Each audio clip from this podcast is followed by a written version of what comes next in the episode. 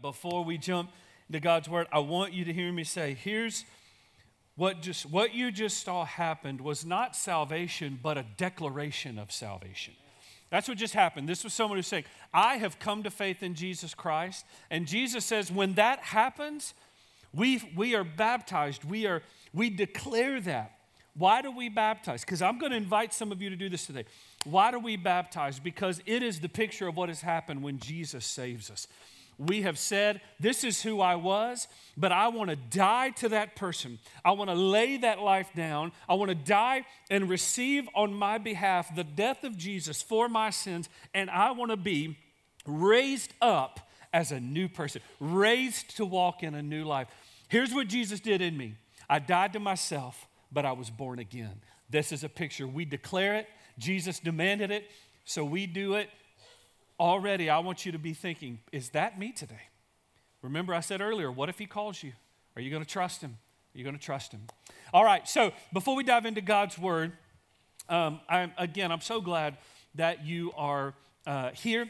Uh, I want to invite some of you who call New Beginnings home. You love coming, you come to the services, you got kiddos and ministry students, you maybe even have a life group but you've yet to find your place to serve. You haven't yet found the place where you can serve and get meaningfully engaged in being a part of, of serving Christ here on the campus. Here's something that we believe it's a core value that we have at New Beginnings it's this every believer is called.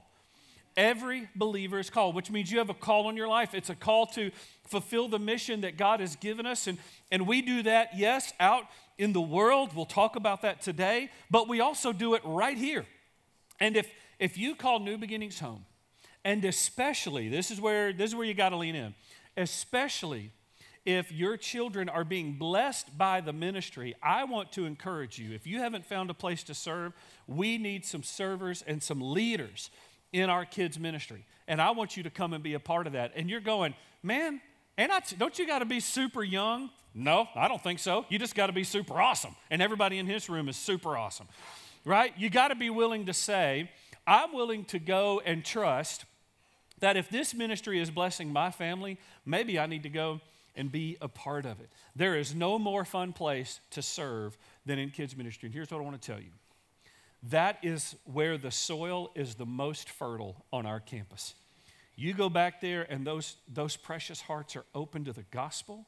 They're open to the truth that God loves them, right? They haven't come, become jaded and crusty like me, right? They just are open to that. And so I want to invite you. I want to tell you, just very honestly, as your pastor, we need you. And we need for some of you to step up and go, okay, I've, I've kind of watched. Normally, I just want my Sundays to be super chill. Well, we're done with that. It's time to put your hands in. Seriously, it's time to put your hands in. It's time to find a place where you can start making a difference. And one of the biggest needs that we have right now is in kids' ministry. So if I'm talking to you, I want you to get connected with Brittany Godsey. Be courageous, be obedient, shoot her an email. She'll be right in that area when this service ends. You go find her and say, All right, that's two weeks in a row. I saw a video of Pastor Matt last week. He's talking about it this week. Um, I'm in. Because again, we have a mission. We have a mission that God has given us to live.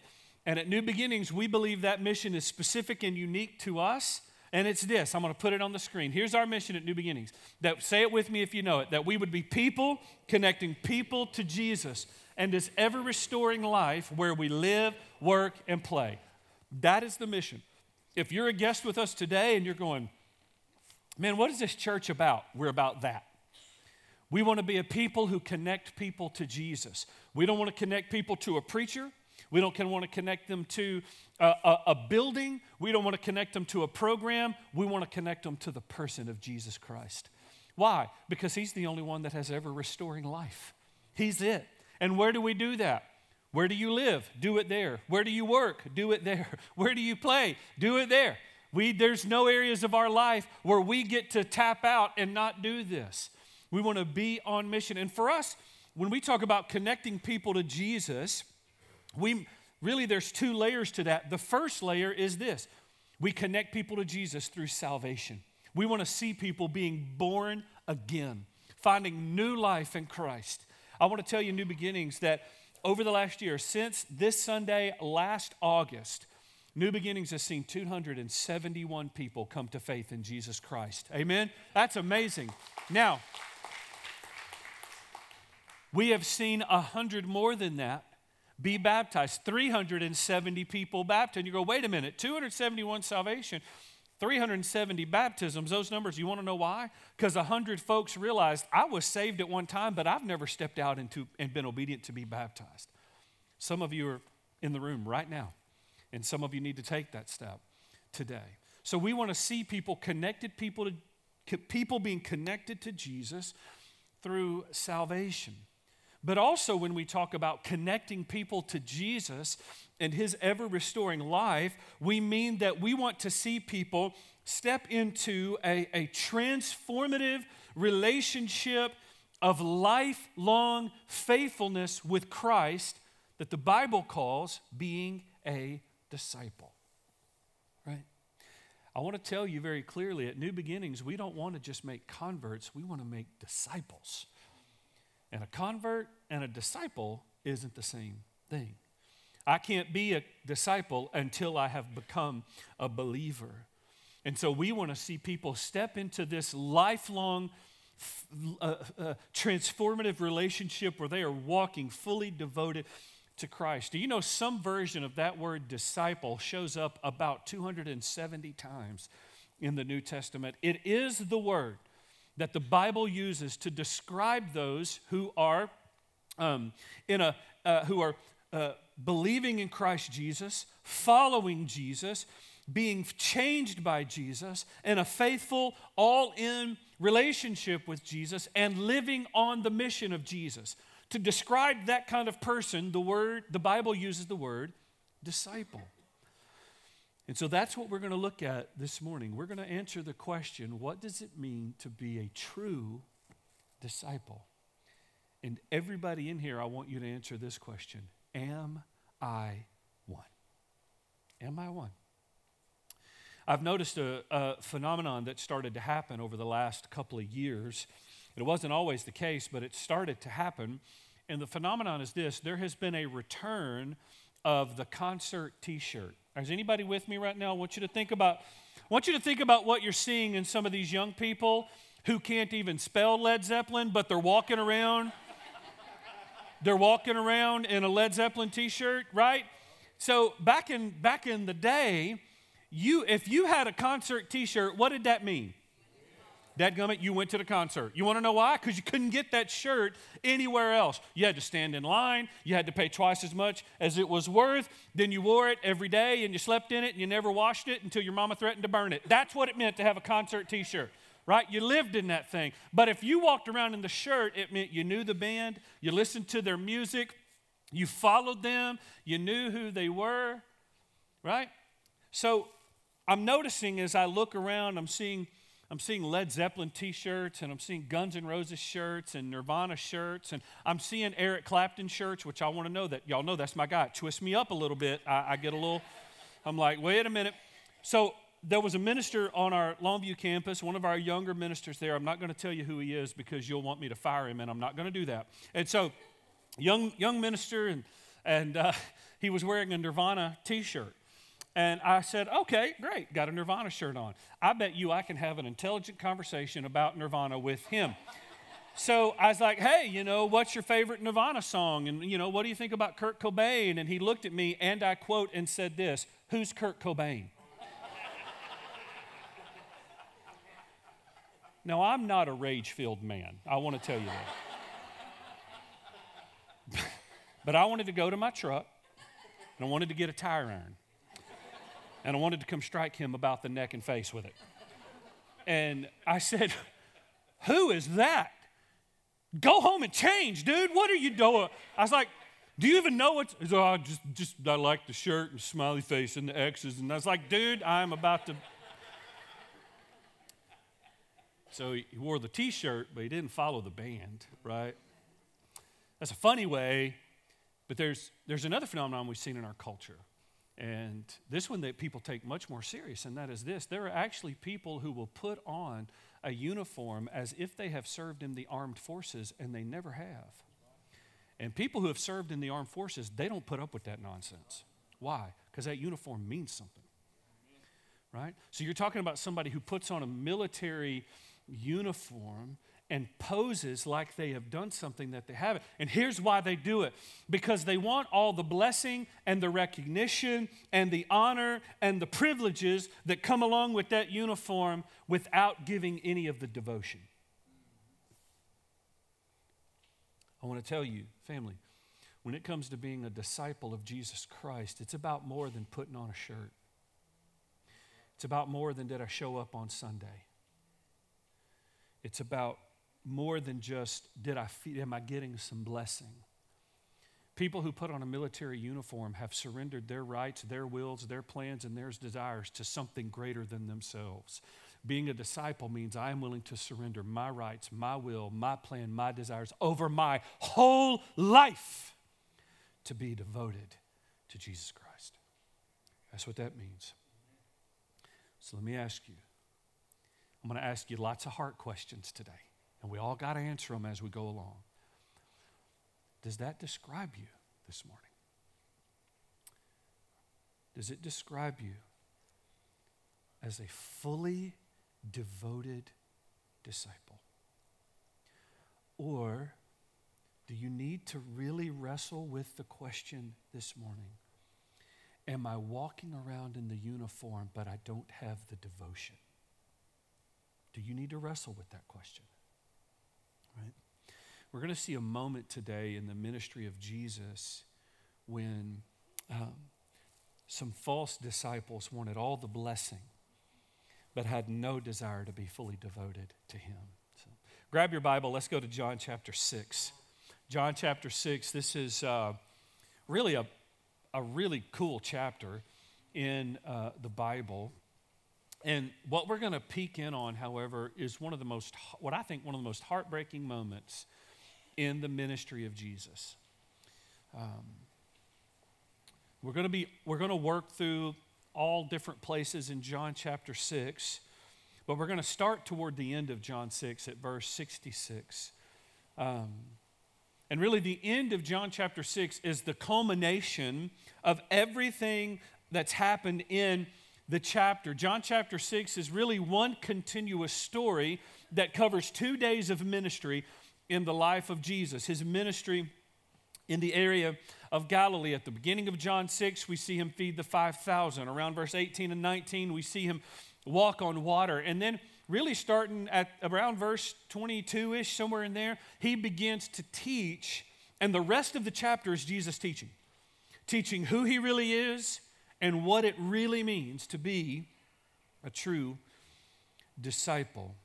And we don't really know where this chapter is going until we get to the end. And so we're going to start with the end first. John chapter 6. Look with me at verse 66. Before we read the first word at New Beginnings, we love to affirm that God's word is true. So would you say this with me? The Bible is true. The Bible is true. Amen.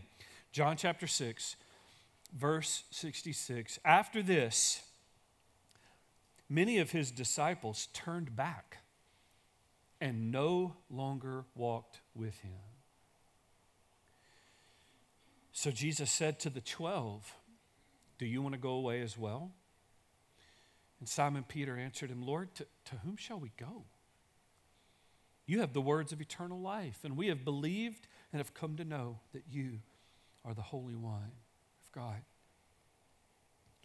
many of his disciples turned back and no longer walked with him. This was, this had to be a heartbreaking moment for Jesus. We see this large group of false disciples, and you'll get a picture of, of, of what's happening in, in a moment, who, who left, and, and we see the 12 who have stayed. And I want to know what, what led to that moment where this multitude of disciples just walked away from Jesus. What happened that caused them to come to the end of their devotion? Or the better question, what, what happened to expose them as false disciples? So let's rewind some in John chapter 6. Again, if you begin at the beginning of the chapter, you see Jesus feeding the 5,000, right?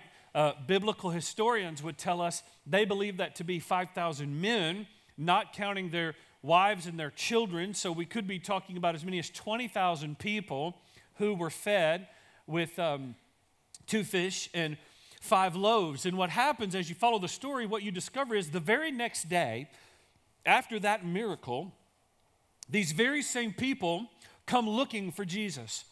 They go back to the same place where he fed them and they're looking for them. And when they, they but Jesus wasn't there, he had crossed over the Sea of Galilee and he had gone to Capernaum. Right? So when they see that Jesus isn't there, they go, Well, where is he? They can't find him. And so they get on some boats and they follow him over to Capernaum. And we're going to pick it up in verse 25. John chapter 6, verse 25.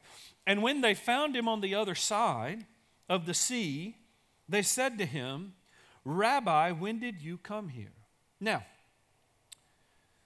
really important that word rabbi. What does that word mean?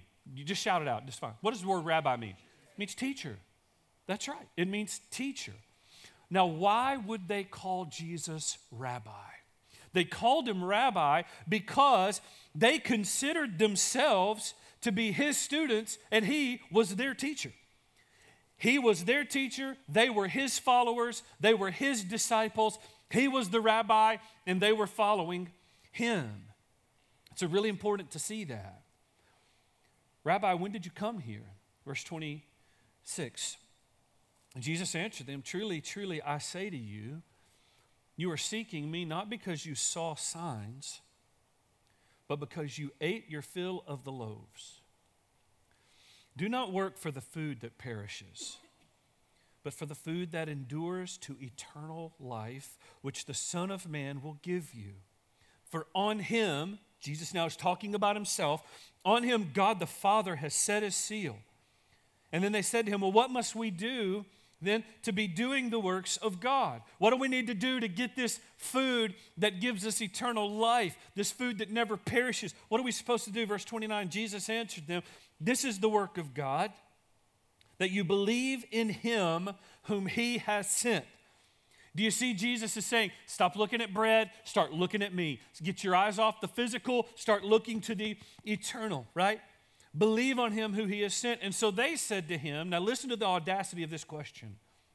Then what sign do you do that we may see and believe you? What work do you perform? Our fathers ate the manna in the wilderness, as it is written, and he gave them bread from heaven to eat.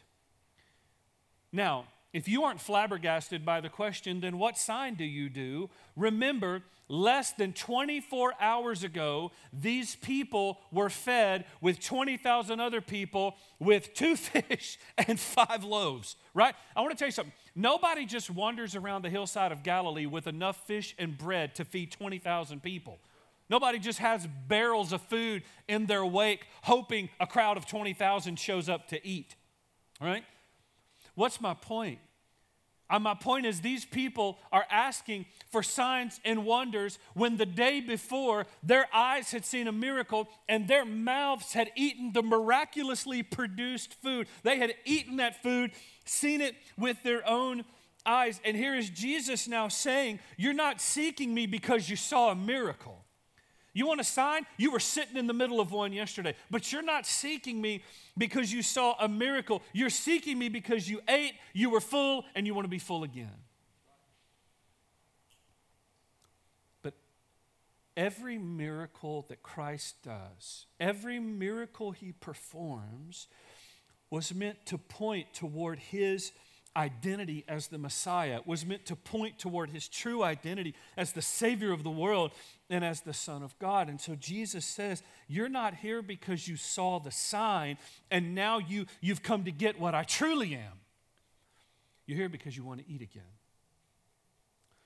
And he's working to point them away from just being concerned with their physical needs, away from being concerned with the next meal, away from being concerned with the temporal. And he's trying to, to get their eyes up on him and get their hearts fixed on eternity. So he says, Stop laboring for the food that perishes. Stop laboring for the food that perishes and instead run after that that gives eternal life. The Son of Man will give you eternal life. Verse 32, look at this. So Jesus then said to them, Truly, truly, I say to you, it was not Moses who gave you the bread from heaven, but my Father gives you the true bread from heaven. For the bread of God is he who comes down from heaven and gives life to the world. And they said to him, Sir, give us this bread always. And Jesus said to them, I am the bread of life. Whoever comes to me shall not hunger, and whoever, believes in me shall never thirst. Jesus said, There is something I have for you that is more than, than physical bread. There's something better than me just showing up to, to meet your physical need, to bless you, and, and to make you happy. Yes, God gave manna from heaven, but that was a foreshadowing of the bread of life. That was the foreshadowing. That was meant to be a picture that points you to the true manna. So listen, whether we're talking about the miracle of the manna from heaven or the miracle of fish and loaves, the point is not the food, the point is the God of the miracle and how it is pointing to Christ as the bread of life. But what the people were looking for, what they really wanted, was a Messiah who would be a benevolent provider who would overthrow the Roman Empire and who would make them content and wealthy and happy. That's what they wanted. And so they've come out here to get more food. Listen, listen to this. Because what they wanted was a Jesus that would bless them, but not a Jesus that would disrupt their lives.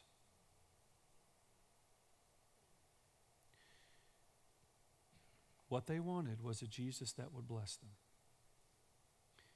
They had no interest in the Jesus that would disrupt their lives. So here's going to ask some heart questions as we go along. Do you want the Jesus that'll bless you? Or do you want the Jesus that's going to disrupt your life? True disciples follow Jesus for who he is, not just what he gives.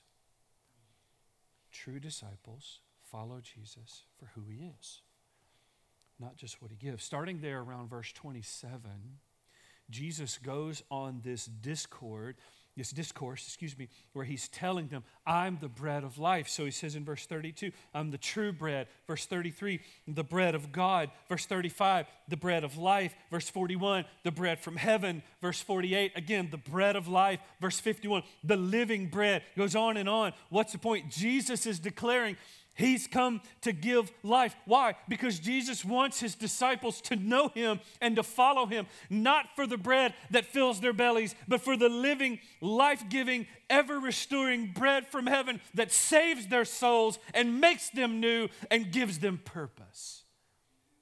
That's what he's calling his, these people to. He's calling people to himself that follow him because of who he is not just what he gives.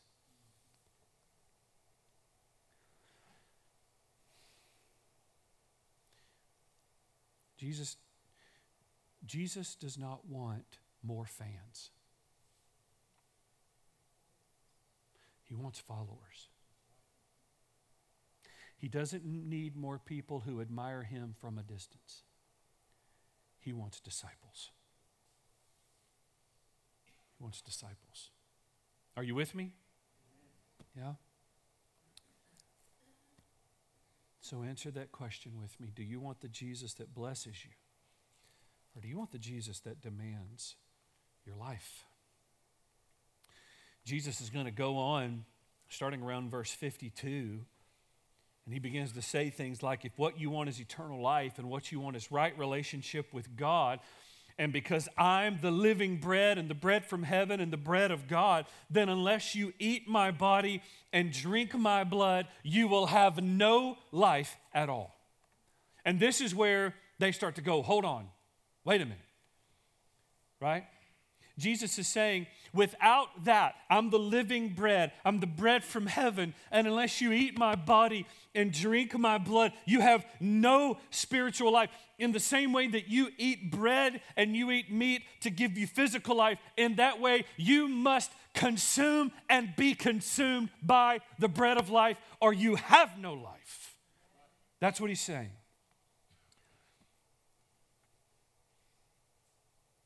But when you eat the bread of life, Jesus Christ, he says, you'll live forever. You will live forever. Why? Because the living Father, who is eternally, completely, perfectly alive, and who gives life to the Son, now offers you that very same eternal life through the Son. So Jesus is declaring that true spiritual life and salvation come through a meaningful, fully devoted, personal relationship and surrender to Him. Now, why do these people have such. Remember where we're going. We started at the end. Many walked away. Why? What's the struggle here? I think these people are listening to Jesus talking about being the bread of life. And in a few verses, he's going to talk about how I have descended and I'm going to ascend again to heaven. And they're looking at this guy and going, wait a minute. Who does this guy think he is? Isn't that the son of Joseph and Mary? We know him. Descended and ascended. We know where he was born. We can take you to his birthplace. Who does this guy think he is? Listen, here's why they felt that way because the people had no problem, no problem at all with the miracle performing, bread giving, Roman overthrowing Jesus that they wanted. But when Jesus said, I'm the only source of life, and if you don't believe in me, and if you don't make me your source of life, you have no life at all. When he said that, he crossed the line. Crossed the line. And they rejected Jesus as the source of life. They rejected Jesus as the king of life. Because all they really wanted was a Jesus that would do the miracles, but not the Jesus that would demand full surrender. Again, the heart question which Jesus do you and me, which Jesus do you really want? Which Jesus are you fully devoted to? The one who can do lots of good things and give you lots of good things, or the one who demands to be your life?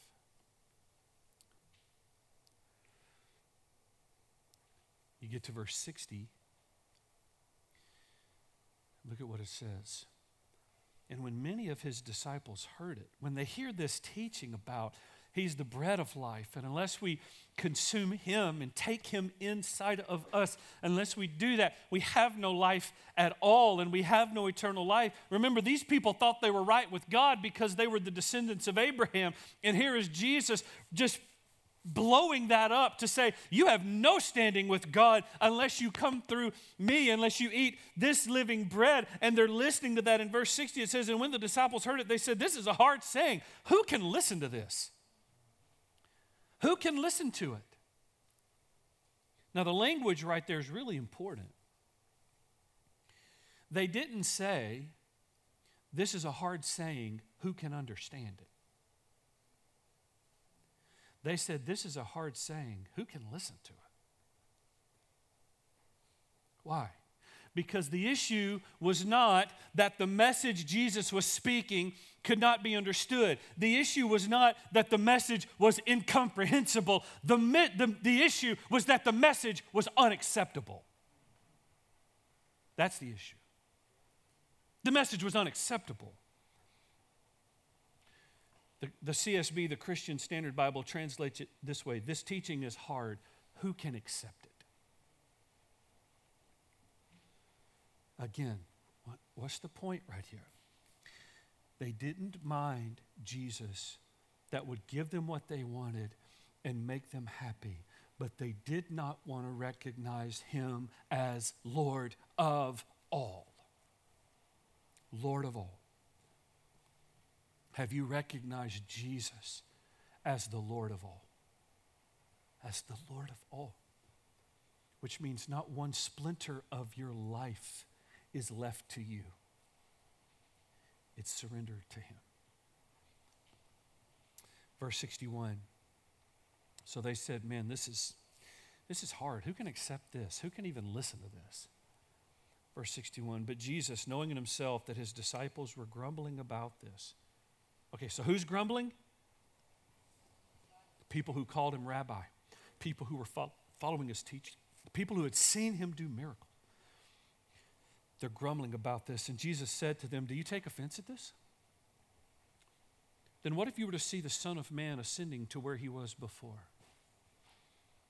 It is the Spirit who gives life. The flesh is no help at all. Again, he's trying to help them see. Stop looking at the flesh. Stop worrying about the meal. Stop thinking about the physical. You got to start thinking in the spiritual realm here because God is building a spiritual kingdom.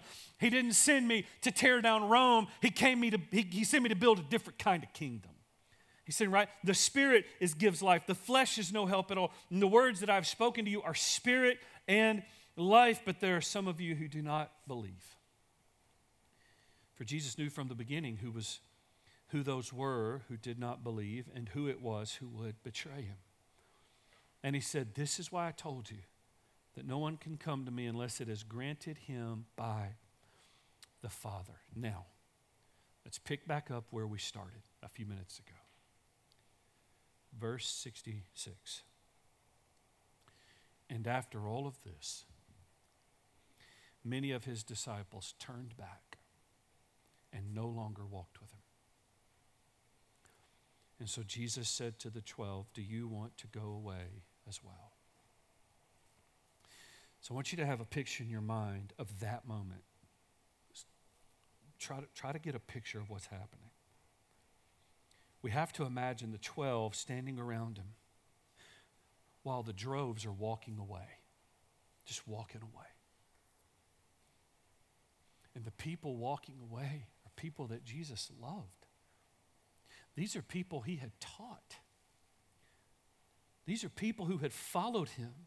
These are men and women he had encouraged in their weakness. These are men and women he had watched as it seemed like some gospel light was starting to dawn on them and break on them. These are men and women he had hoped for. These are men and women he had prayed for, men and women he had lived for, men and women he was soon to die for. And now they just turned their back on him, and the Bible said they didn't walk with him anymore.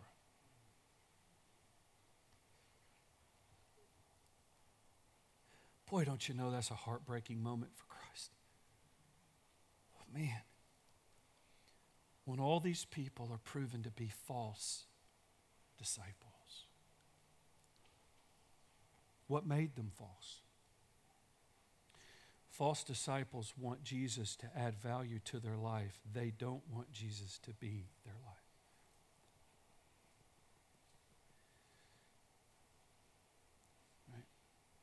And when Jesus said, I must be your life, that was too much.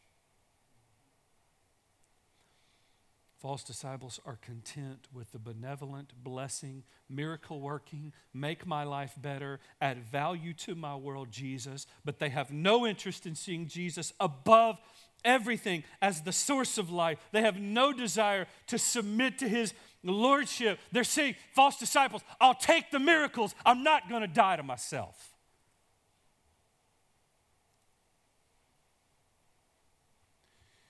Before we're too quick to judge the group that walked away, hold a mirror to your, to your life and say, Is my life reflective of a true disciple, or is my life reflective of somebody who says, I'll take the miracles, but I'm not going to die to myself? I'll take the blessing, but I'm not going to take up a cross.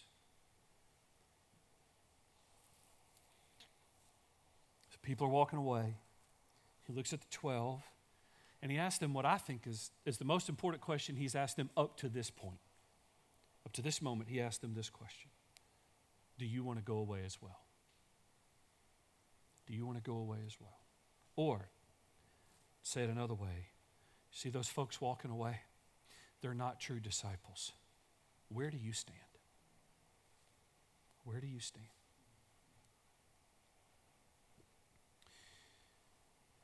And in Peter's answer, we see this reality that for a true disciple, the only life, the only life is a life fully devoted and surrendered to Jesus. That's it. Look at what Peter says in verse 68. And Simon Peter answered, Jesus asked this question You guys to go? You want to walk away? Now's your chance. You would even be in a large group. You wouldn't even be by yourself walking away. There they go. You want to go? Boy, sometimes Peter steps on it, but he hit a home run right here. Look at what he says Lord, to whom shall we go? You have the words of eternal life. And we have believed and have come to know that you are the Holy One of God. Do you see that, that declarative, bedrock, faith building, life giving transformation that's happened in these men? There was something different that when everybody walked away, their feet set, their shoulders squared to Jesus, and they looked him in the eye. And when he said, Do you want to go? Peter goes, Where are we going to go? You're it. You're our whole life. There's nothing out there for us. We've tried everything. We've been on the boats. We've tried to make the money. We're, we're in the seed of Abraham. We've gone to the temple. We've done all. You're it. You have the words of life. You are the Holy One of God. We have believed, and we know that to be true. And because we know that to be true, we got nowhere else to go. It's you, Jesus, and we're all or nothing with you. A true disciple sees the only life possible as a life fully devoted and surrendered. To Christ. That's it, and nothing else.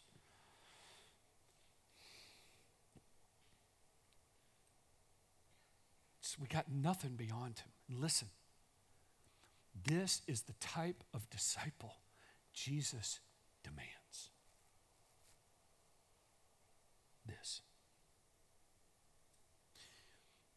I would contend with you, it is the only type of disciple he will accept.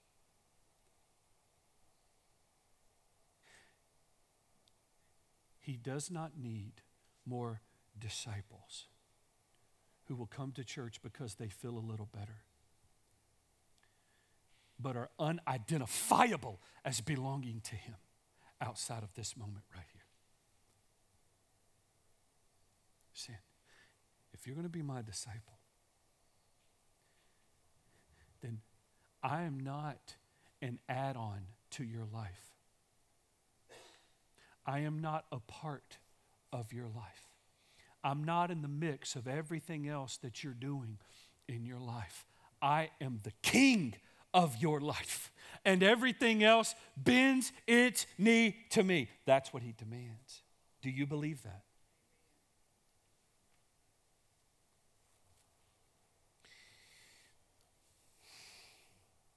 I think one of, I think the real difference here between the false disciples who walked away the true disciples who stayed, you know what the real difference was?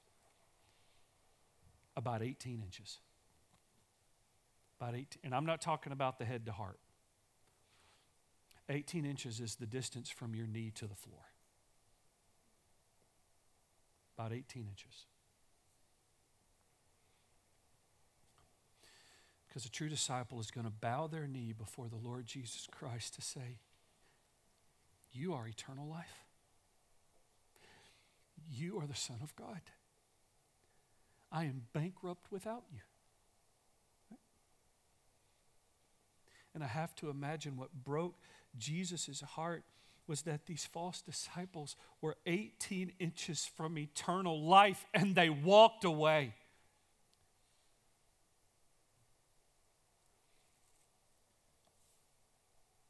they missed eternity by 18 inches.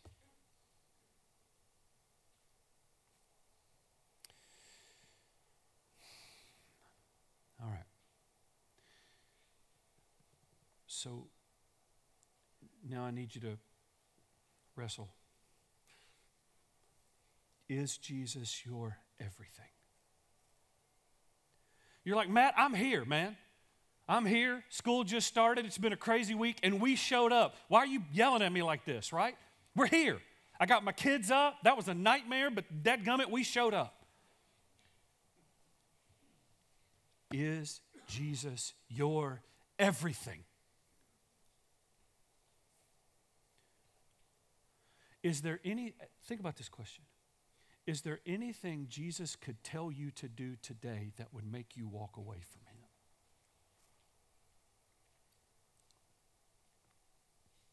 Is there anything that he could demand of you today and it would cross the line and you'd go, I can't do that? I can't do that.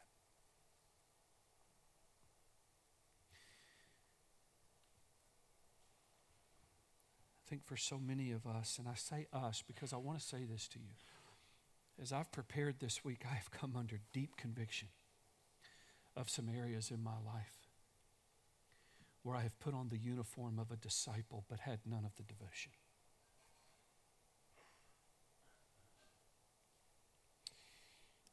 And so I've, I have preached this and yelled this into my own heart. So many of us. I think right now in this room with me, there's so many of us that will say, Yes, I'll come to church. But do not ask me to give up my income. That, I won't do that. I don't trust you enough to do that. I'll come to church. I'll give you some Sundays. I like your teachings, but don't ask me to put your priorities above what I want with my family. Don't do that. I'll come to church, I'll give you some Sundays, I'll take the blessings, but don't ask me to take my family schedule and revolve it around you as the Lord of our whole life. I'm glad to revolve you around our schedule. Don't ask me to revolve our schedule around you, but i am glad to come on Sundays. Don't ask me to stop sleeping with my girlfriend. Don't ask me to put the bottle down and stop depending on it. Don't ask me to give. Don't ask me to, to live a life of prayer and repentance. Don't ask me to share my faith. I'll give you Sundays, but don't ask for that.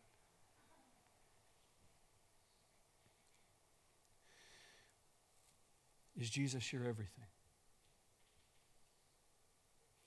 What's going to happen in just a minute is some of you in this room Call Jesus Lord. Most of you probably do. Call Jesus Lord. But somewhere along the way, you began to feast on the things of the world. And you began to reassert you in control of your life. And purity and faithfulness and obedience to giving, sharing your faith, and all of those things are so foreign to your rhythm of life because you're not walking as a disciple.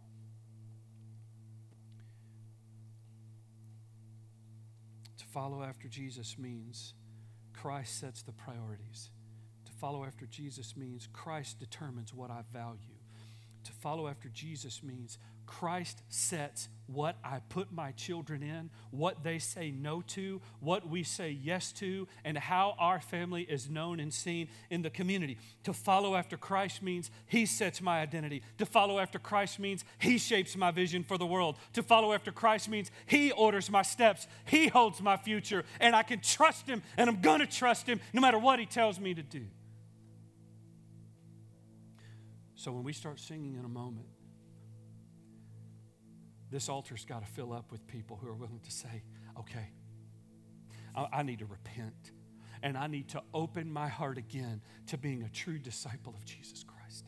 And I need to come to this place and I need to acknowledge I have tried to reassert myself in control and I have not walked as a true disciple. If that is you, in just a moment, don't you dare stay in that seat. Come get to this altar with me and let's do business with the Lord.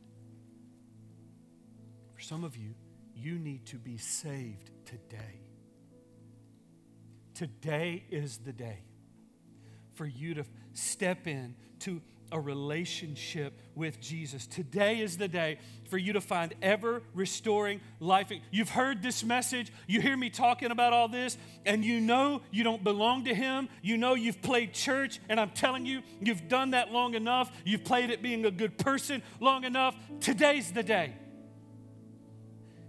Don't miss eternity by 18 inches. You can walk away like they walked away, and you can miss eternity by 18 inches. Don't miss it. And here's what I want to tell you you're not going to have to move by yourself. You want to know why? Because there's going to be people around you who get up and move and they come to this altar and they start praying. And when they move, that's your cue. Okay, they moved, I'm moving. I don't have to be afraid that somebody's going to see me. If you don't want to come by yourself, take somebody by the hand and get down here. Take one of us and say, I need, I need life in Christ today. I just, I need to give him my heart. I'm the one he was talking to.